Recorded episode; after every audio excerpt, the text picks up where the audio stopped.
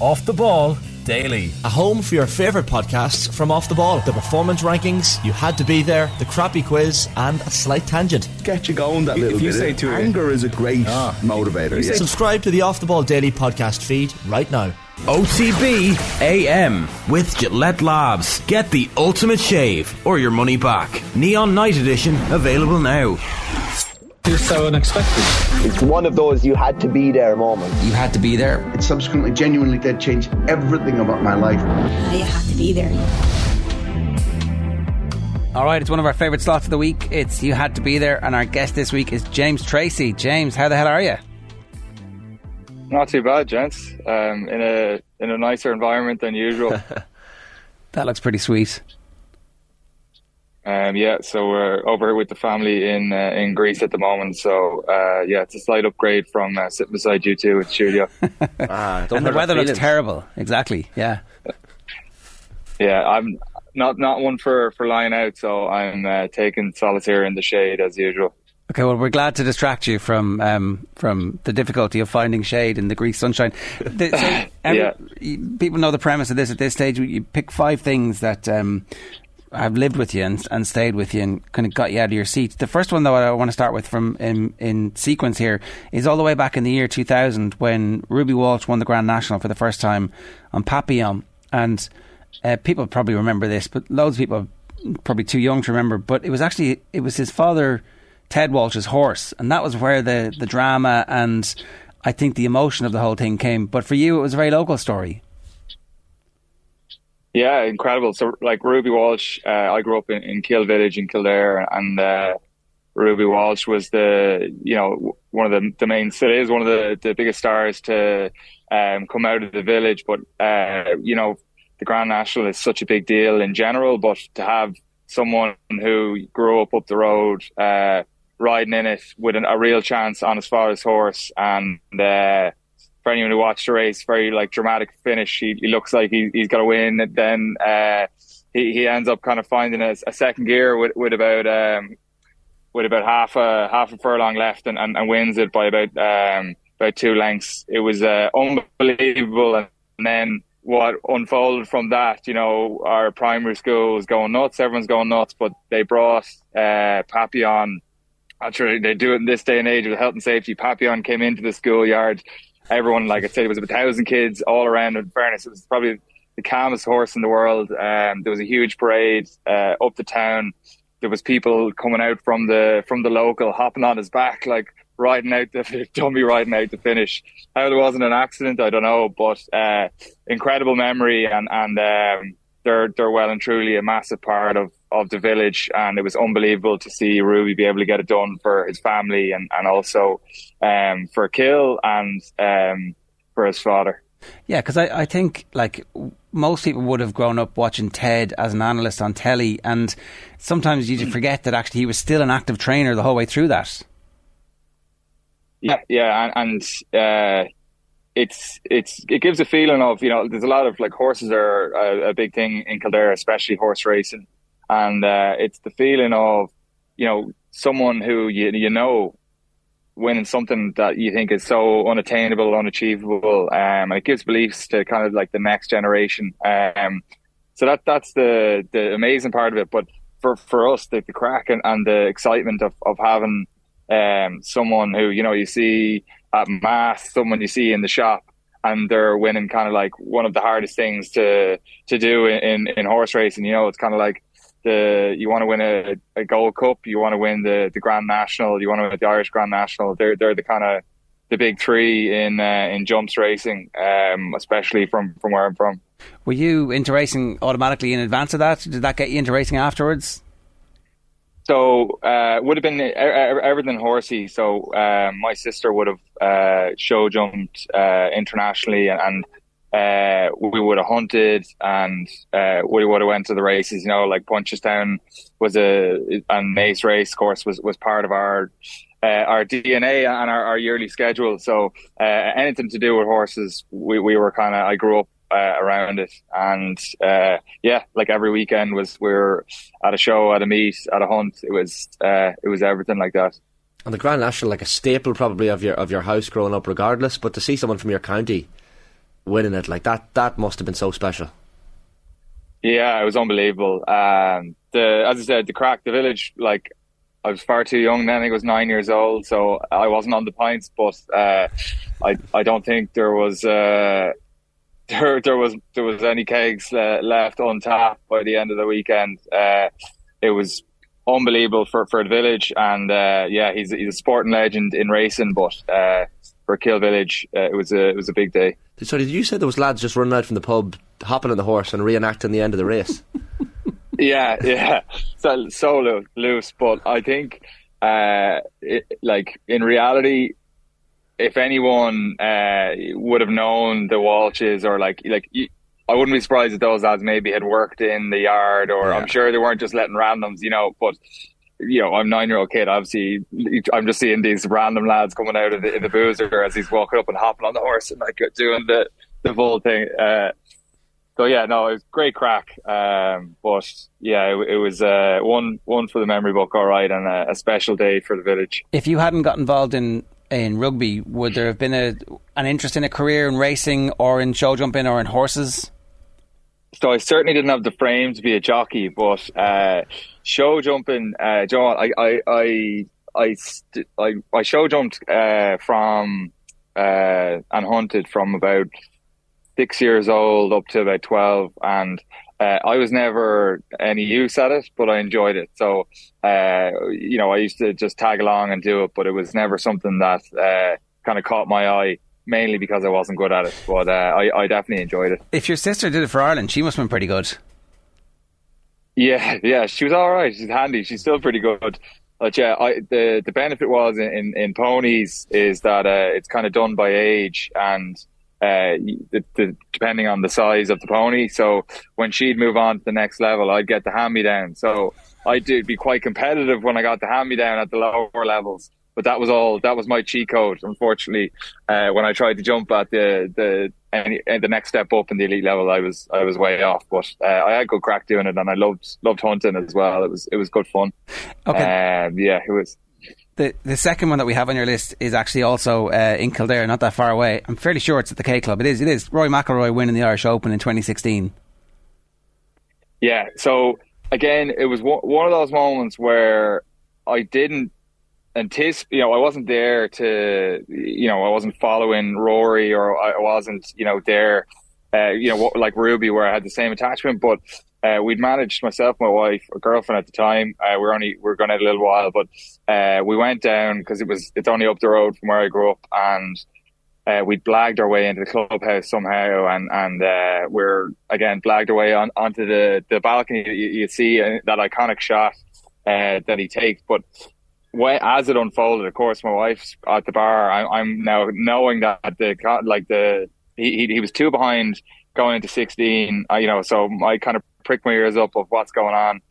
And uh, he's about 253 out, I think, and and hits uh, a five wood. They actually they have a plaque now on the fairway where he hit it from, um, but hit, hits a five wood to about three feet. And it was one of those moments where you just know, okay, this was something special.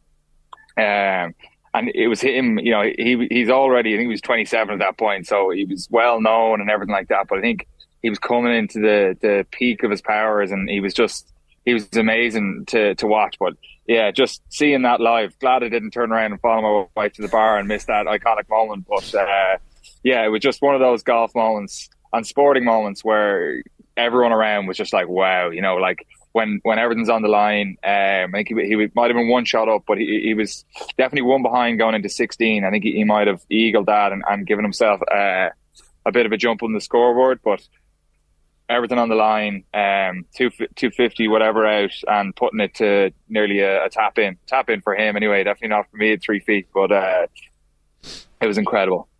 When Shane Lowry won the Irish Open, obviously in the rain, he was an amateur, and we weren't, we didn't quite know what an amazing career he was going to have. Harrington had obviously won it in the meantime as well, but it was still kind of when the Irish Open was slightly off Broadway. McIlroy coming back to it and it being at the K Club had that bang of big event feel. And so for him to produce his very best in front of the Irish crowd, when we were all talking ourselves into, oh, it's so difficult for the Irish golfers to come and play at their very best. I think it was a real kind of okay. This guy, look at that talent! Like it's it's it's obscene levels of talent that we we see on TV, but he's actually doing it in front of us. That's the special bit I think about it. Yeah, and and um, having watched it back, uh, you see how much it means to him as well. You know, like he's he's proper fired up for every big moment that he had. He was properly fired up, and I loved I loved that that McIlroy. You know, he used to bomb the drive down, and he'd he'd walk past his partner, he'd stand at his ball. You know, he was such a dominant force in golf. Uh, and he still is, you know, and and uh, it's been amazing to to watch his journey and and have someone Irish be that prominent in a in a sport that's clearly global and so difficult to be in the top 100. Never mind in the top 10. Regardless of the fact that you're in a in a team sport, James, you must take little modicums of, I guess, enlightenment and and you know things from, from individual sports people like Rory that, that maybe you, you look and say, well, Jesus, clearly their mentality, as you say, going down going down the stretch, three holes to play, when the pressure's most most on at his home uh, open, you know, you must take things from that. Yeah, definitely. I, th- I think a lot of professional uh, sports people love playing um, golf and and uh, and tennis and if, if you're like individual sports because it really hones you in and it gives you that same kick of you know you're accountable for yourself on this, so it gets the juices flowing from that side of things, and and especially in golf, you know, it's just you versus the course. Um, can be very humbling. I've been humbled a million times over by, by the golf course, but uh, yeah, we have a few handy golfers in Leinster, so we had uh, we had good fun uh, over over COVID when we had a bit more time to play, and a, a lot of lads kind of stuck with it and got the bug. What is your own game like? What are your strengths and weaknesses? Uh, a lot of weaknesses, not many strengths. I think uh, that'd be that'd sum it up. Is uh, is Sexton the best golfer? Uh, uh, he's definitely top five. Oh, um, I think Frawley, Jordan Larmour, uh, himself, Dan Sheehan, and who else? Uh, there'd be there'd probably be about ten or eleven lads who'd be single figures, and the lads I named there would be below five, in around five or below. Dan Frawley Sheehan. picked up golf. That's sickening. Go on, Dan- Frawley. Is- I know, yeah, yeah, yeah. It's another one. So I think Iggy could be off too, maybe. Uh, but yeah, himself and Frawley, I think, could be the lowest. Frawley only picked it up. We played a, a golf scramble, uh, and and he never played before, so we had him ranked fourth. So anyway, he hopped in with the guys who would have been, uh, you know, a couple two low handicaps and one mid range, and he was the the dud. And the lads romped home by about seven shots, and we were kind of like, she's like seven winning by seven shots is a crazy thing. So anyway, uh, he he starts. He's like, "Oh, I'm actually all right at this thing." Starts playing, and uh, within a year, he was scratch. Now he's, he's come back, I think, a little bit since then. But uh, I've never seen someone take to a sport like he did to to golf. But yeah, the Byrnes, sorry, the Byrnes, Harry, and and Ross are also very handy. Um, yeah, there's there's a there's a lot of decent decent golfers. And post retirement, there's no injury issues. You can go back and play, and there's been no long term. You're you're you, you've no excuses when you're playing golf now, do you? No, no, I'm still using the children as an excuse, but uh, that one's yeah. But I wasn't good before I had them. I wasn't good before I had the the injury, so I've uh, I've plenty of excuses in the back pocket. But uh, yeah, they're they're wearing thin of my friends anyway. Jeez, when, when you're listening to names of Leinster players out that are decent golfers, like I'd love to see a Leinster versus Munster charity golfing event at some point. I mean, people would pay to see the likes of that. But you think they're competitive on the rugby pitch? I'd imagine on the golf course it it wouldn't calm down that much. Sure, we could sort that out. Yeah, yeah, yeah, yeah. Exactly. I think we get that going. Uh, right, if any charities out there want us to, to do that on their behalf, we'd be more than happy to. Well, let's move on to some rugby ones, okay? So the, the first one we have here is Jacob Stockdale's chip and chase against the All Blacks in the Aviva. Tell us about this. Why did you pick this? What year is this? 2018, it says there, 17th of November. Yeah, I just think uh, have you, I'm sure most people have seen the the still uh, uh, shot from above of uh, Aaron Smith hanging out of his legs um, as he's kind of dotting the ball over the line. I, I think it, it was just for me a real turning point. Obviously, we we'd beaten them in Chicago, um, and that was kind of a you know a massive point in Irish rugby history, the biggest probably turning point in Irish rugby history. Um, but I wasn't there for that one, so I, I, I couldn't have that one in there. I was a whisker away. Actually, I uh, I got pulled in the the training session before uh, we we went to get on the plane. I was going to be a, a, a traveling reserve, and uh, Conor Murray had a tight calf, so they brought Luke uh, Luke McGrath instead. So I missed I missed that one. Didn't get to witness that one. So this is my next best, beating them at home. Um, but I was just for me the the skill level of Jacob Stockdale's. He's probably the best uh, chip and chaser uh, I've ever seen in my time. Anyway, his ability to do it uh, and really gather the ball. I'd love to know the stats on it. I genuinely can't remember him. Uh, unless he gets blocked, I can't remember him not regathering it on the other side of the defence. Um, I think they did, they did a five man line out. They've run. I've seen other teams run the play since, but what they were targeting was uh, the New Zealand backfield and uh, how quickly they, they kind of left the where the, the line outside was. Um, Aaron Smith was kind of covering in behind in the chip space.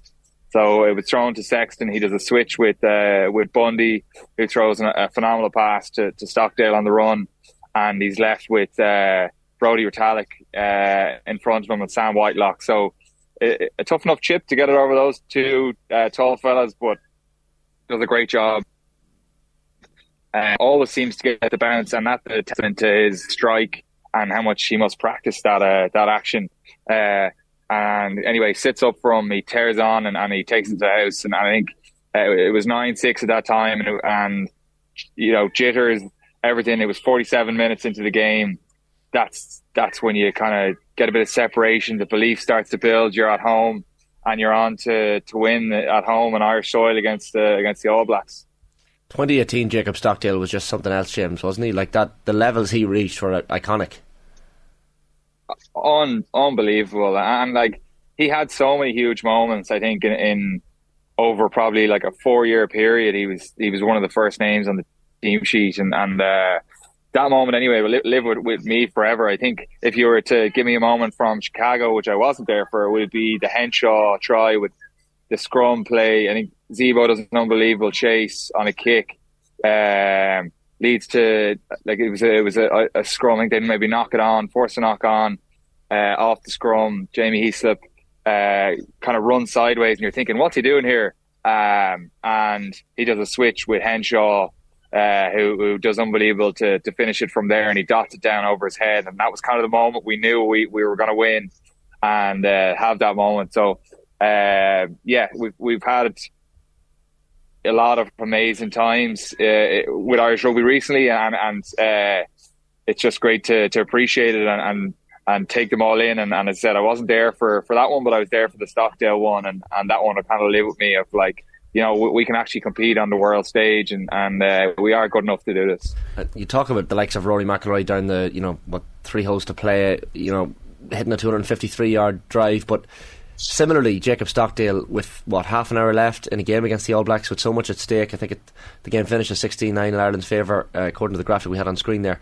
So the game's in the melting pot, and to to even conjure up an idea to do a chip and chase, never mind execute it at that point of a game, yeah. is, is something else. Yeah, yeah. So so uh, he he tried chipping earlier in the game as well and got blocked down. So having having the confidence to uh, to back himself again, like mm. that would have been a set play where they would have known that the space would have been on in the backfield if everyone did their job, and it's about executing it. Like as he said, the you know you're all in. It's either it works. Like Brodie Retallick could easily catch that and run the length of the field. He's a he's a freak athlete. So, um, it was incredible show of confidence, ability, um, and just setting that like tone and, and getting the momentum going for for uh, Ireland as a as a nation for uh, our rugby side and uh, like what crack you know the, the, the lift it gave everyone this like the the V was absolutely hopping after that moment because it's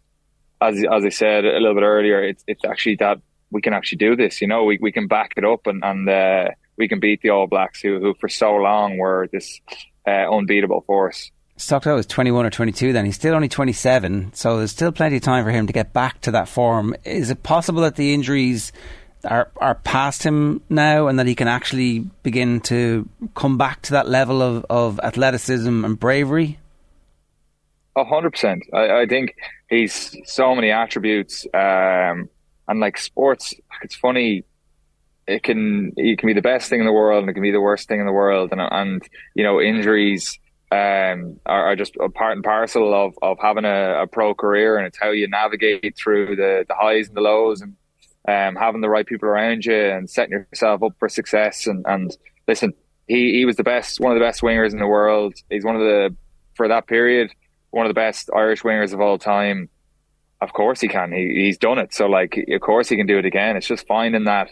Um, finding that spark inside himself and, and getting his confidence going again. And it's momentum um, from there on. Um, and he's such an asset to have in, in, a team, even never mind his attacking side of things, but um, just his kicking alone, he's an absolute cannon um, of a boot, which is in, in the modern day, it's very, very important to be able to exit well against big teams and get down. It's territory game. Did you ever have the audacity to uh, try a chip and chase, James, in your story career? Uh, not not quite not quite a chip and chase. I had a very sad, almost very good kick uh, against Cardiff. I come over the back of the line now. I think it was they were on our ten, maybe. I'm going to say our 22, but it was actually the 10. And uh, ball comes over the top. I catch it uh, and I, I boot it. Now, 50 22s didn't exist back then, but um, I'm running anyway after it, and it looks like it's going to dribble out, but it doesn't. And uh, oh, the the winger's name just gave me Welsh winger. Um, anyway, I'm thinking he's not going to cut. He's not going to get in the touchline side here. There's only about a, a half half meter of space. He's going to try to go open. So I, I'm standing waiting for him to go open. Anyway, he beats me up the touchline side. So from going from like being able to get him out after doing it, my only ever kick, pretty much in there 22. He then kicks it, uh, a banana kick from his 22, and it rolls out our five meter line. Um, so I now have a defensive throw from the five. I'm just like, for God's sake, like what a clanger. Almost unbelievable. And then the biggest clanger ever. Life comes at you fast. So, yeah, it does. It does. So that was my uh, one of my only kicks, and uh, I don't think I'll be. I'll be. I work. I didn't get. A, I won't get a chance, but I don't. I never was bold enough to do it again after that. And I'm sure nobody ever brought it up either. They're they're good like that in change rooms. yeah, yeah, no, that one's forgotten very quickly. Yeah, yeah, yeah. So, uh, yeah, and will be forgotten forever. We actually have one of your games. You played in the first game at the new Aviva when they reopened Lansdowne Road. Um, this was one of those fixtures where it was a combined Leinster Ulster team versus Connacht Munster, slightly uh, unevenly matched sides. It has to be said. In reflection, yes, uh, but at the time, like, um, yeah, I don't know, who, like who picked who'd go with who, but at the time, it, you know, we we thought we were going in for for a war, and uh, it didn't turn out that way. You know, we ended up winning by eighty something points. Um, but yeah, unbelievable to be uh, to be part of the the first kind of you know the new Lansdowne Road. Um, and I think a few like a few names have kind of kicked on from then to have good pro careers as well. Um, and one for the pub quiz is Craig Gilroy um, scoring the first ever try in the in the new Aviva Stadium. Um, Paddy Jackson kicked a crossfield kick to him, and um, he finished it well. And yeah, Craig Craig. Uh, he also is probably another one for a pub quiz. Probably the only player to come off the bench and score a hat trick. Uh, he did he did that against Italy in the Six Nations. Um, and never played for their country again.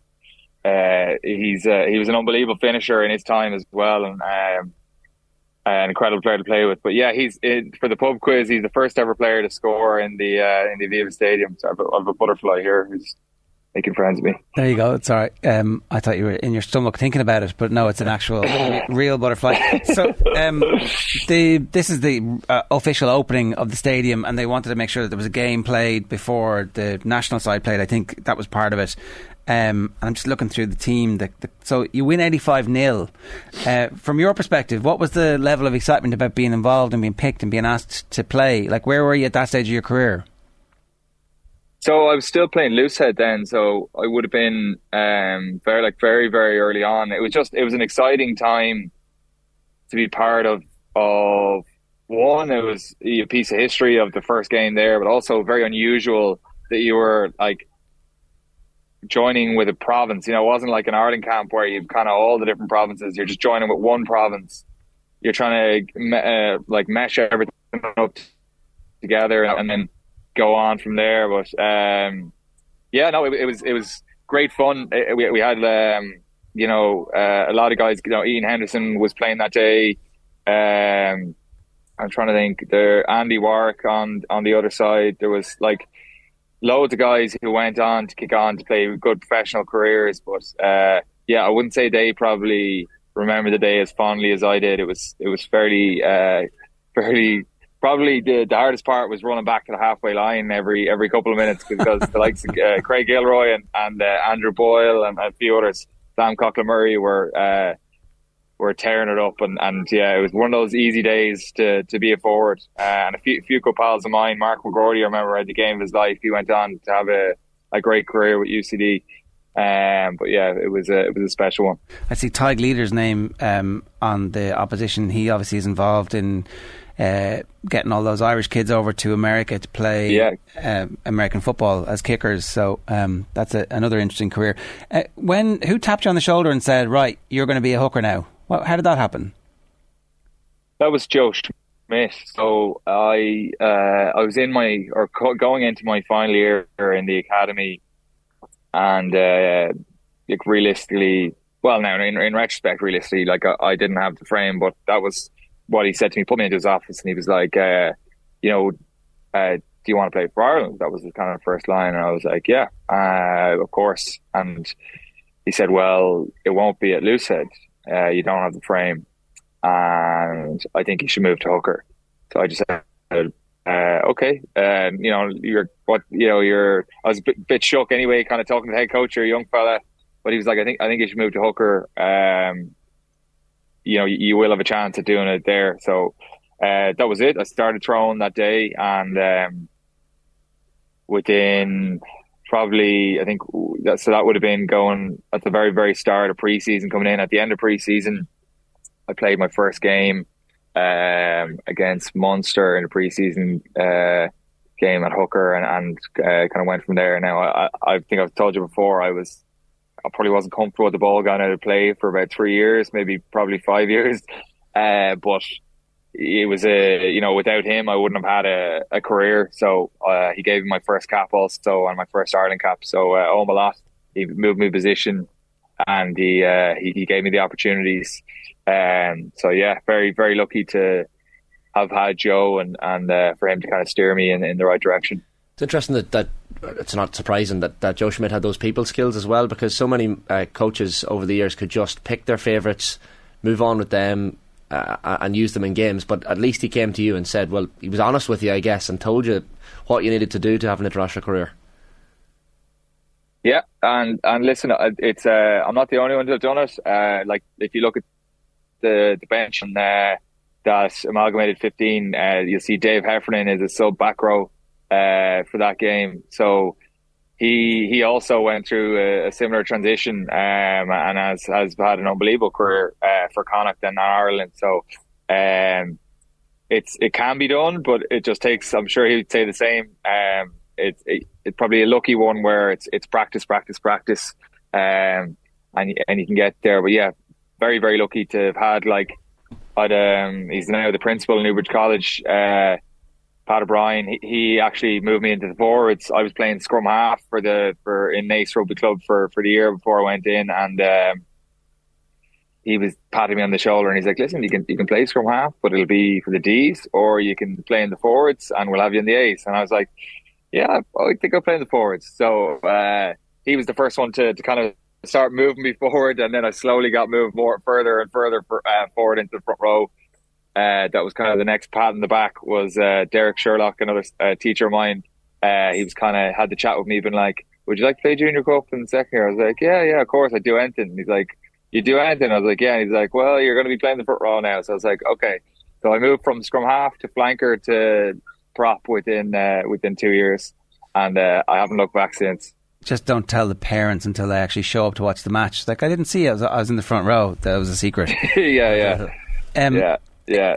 In a way, right? I know you, you talk about being uncomfortable with the ball going out, but having the loose head skills and, and understanding about the possibility of carrying, presumably that was something that separated you from some of the competition that you would have had as hookers who'd been hookers their whole time, focusing just on technique. I know now, obviously, you look at Dan Sheehan he's a bit of a freak, but Kelleher also a bit of a freak.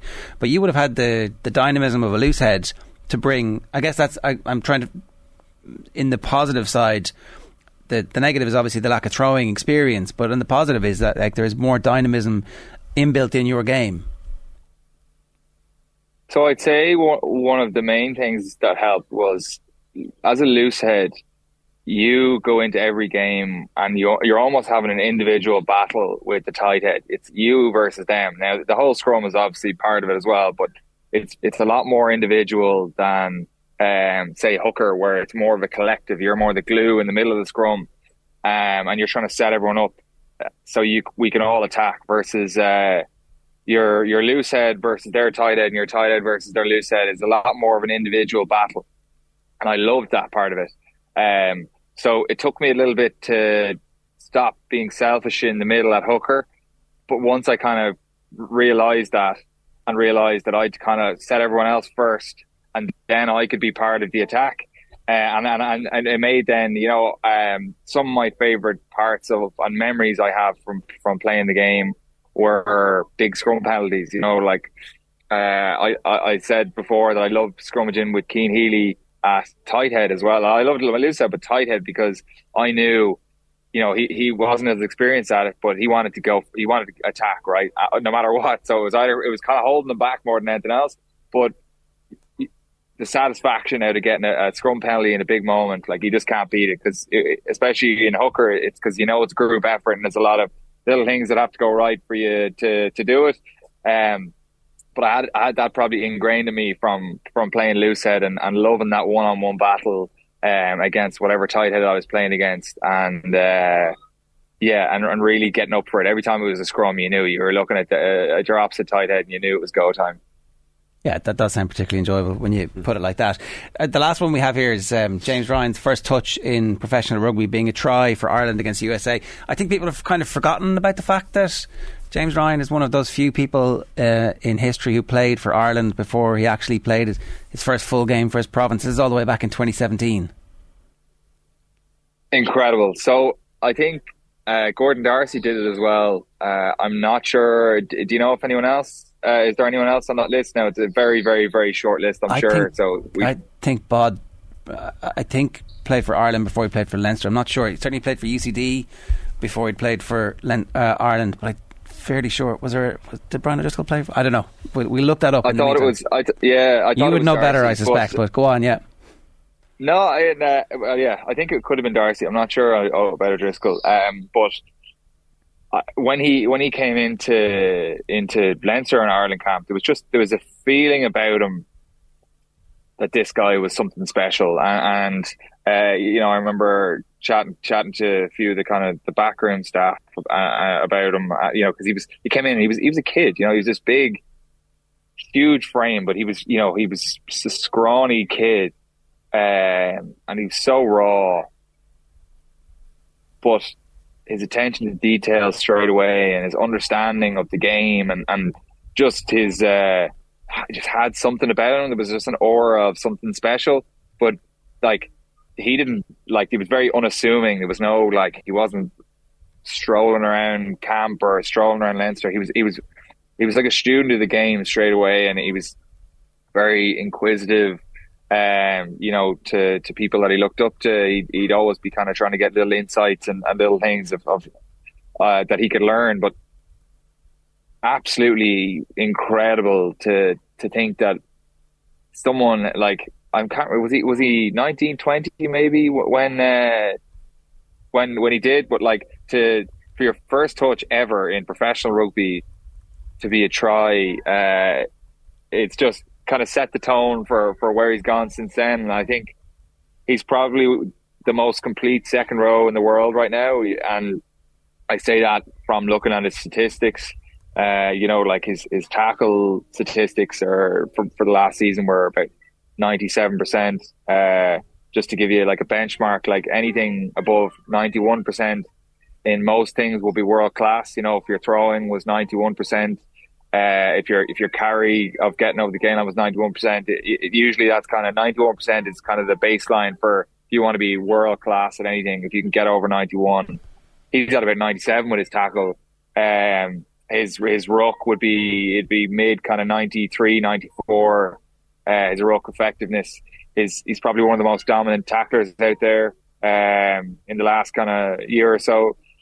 His line out would be in and around the, the mid 90s, around 94, 95. He's he's just and he, how many balls does he steal in big moments? I think I think that's probably something we we've taken for granted with him because he just keeps doing it. Is that he probably comes up with two, definitely one if not two big moments a game where we're we're back against the wall and he'll come up with a huge line out steal or line out disruption. And I think having himself and Peter O'Mahony in uh, in our line out defence is is just something that makes puts a lot of pressure on opposition hookers and callers because you know unless you get your drill spot on, you get it in the right area, they're going to get a hand to it, and then your your your attacking uh, opportunity is going to be gone. Yeah, I think uh, most Leinster fans would say it's fair to say that we wouldn't have lost the final if he'd stayed on for the whole game, but not to open old wounds here.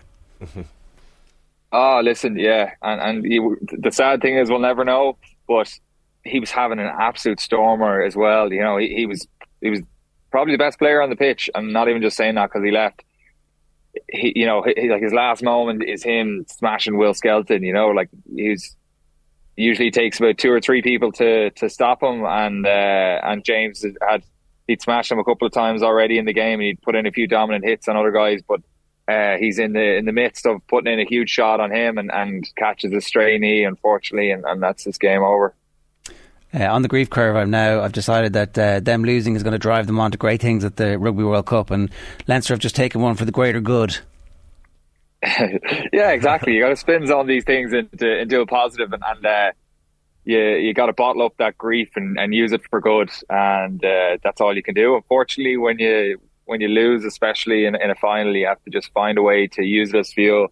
Um, but back to to James, I think we're so lucky now to have like a few like generationally good um well second rows one but um just players in general and what a time to be an Irish supporter coming into this World Cup you know like yeah, you have the option of, of uh, you, you could have like Beirne and and um, and himself in there. You, you, you know you've you've Henderson who you know I, I, think people forget about him because he's probably had a bit of an injury run. Um, he's been one of Ireland's stalwarts for the last maybe eight years. So uh, like unbelievable player. Um, he's the kind of guy. He he gets through a ridiculous amount of work, and you don't really notice it until you watch like the video back and you look at his stats he's he's unbelievable. Another man to come up with a big moment. Um, and yeah, like we're we're we're lucky to to have this sort of strength and depth going into a World Cup. And so we, have uh, had it checked. Um, I think Gordon D'Arcy turned down the opportunity to play for Ireland to do his leaving cert in 1998, which would have meant he was capped beforehand.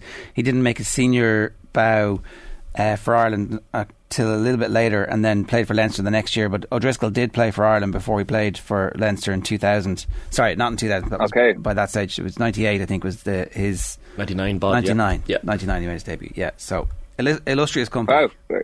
Yeah. Wow. Very good. Yeah. That, that is. It's it's it's nothing short of ridiculous.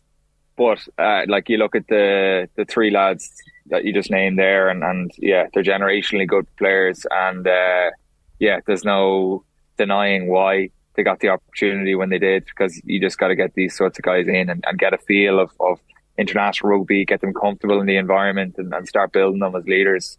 Um, but yeah, fair play to, uh, to, well, it wouldn't be hard to see the talent and, and have the foresight to bring them in, but, um, fair play to the coaches that, you know, did get them in early and, and, um, we all got to reap the rewards of, of having them part of the, the Irish and, and Leinster setups. James, great stuff. That was a brilliant version of You Had to Be There. Thanks a million. We'll let you get back to the sunshine. Cheers. Good man. Thanks a million, lad. I'll chat to you soon. Cheers, James. It's so unexpected. It's one of those you had to be there moments. You had to be there. It subsequently genuinely did change everything about my life. You had to be there. Yeah, you can get uh, all of the You Had to Be There's in the OTB Daily feed. It is 9.35 OTBAM with Gillette Labs. Get the ultimate shave or your money back. Neon Night Edition is available now. OTB AM with Gillette Labs. Get the ultimate shave or your money back. Neon Night Edition available now.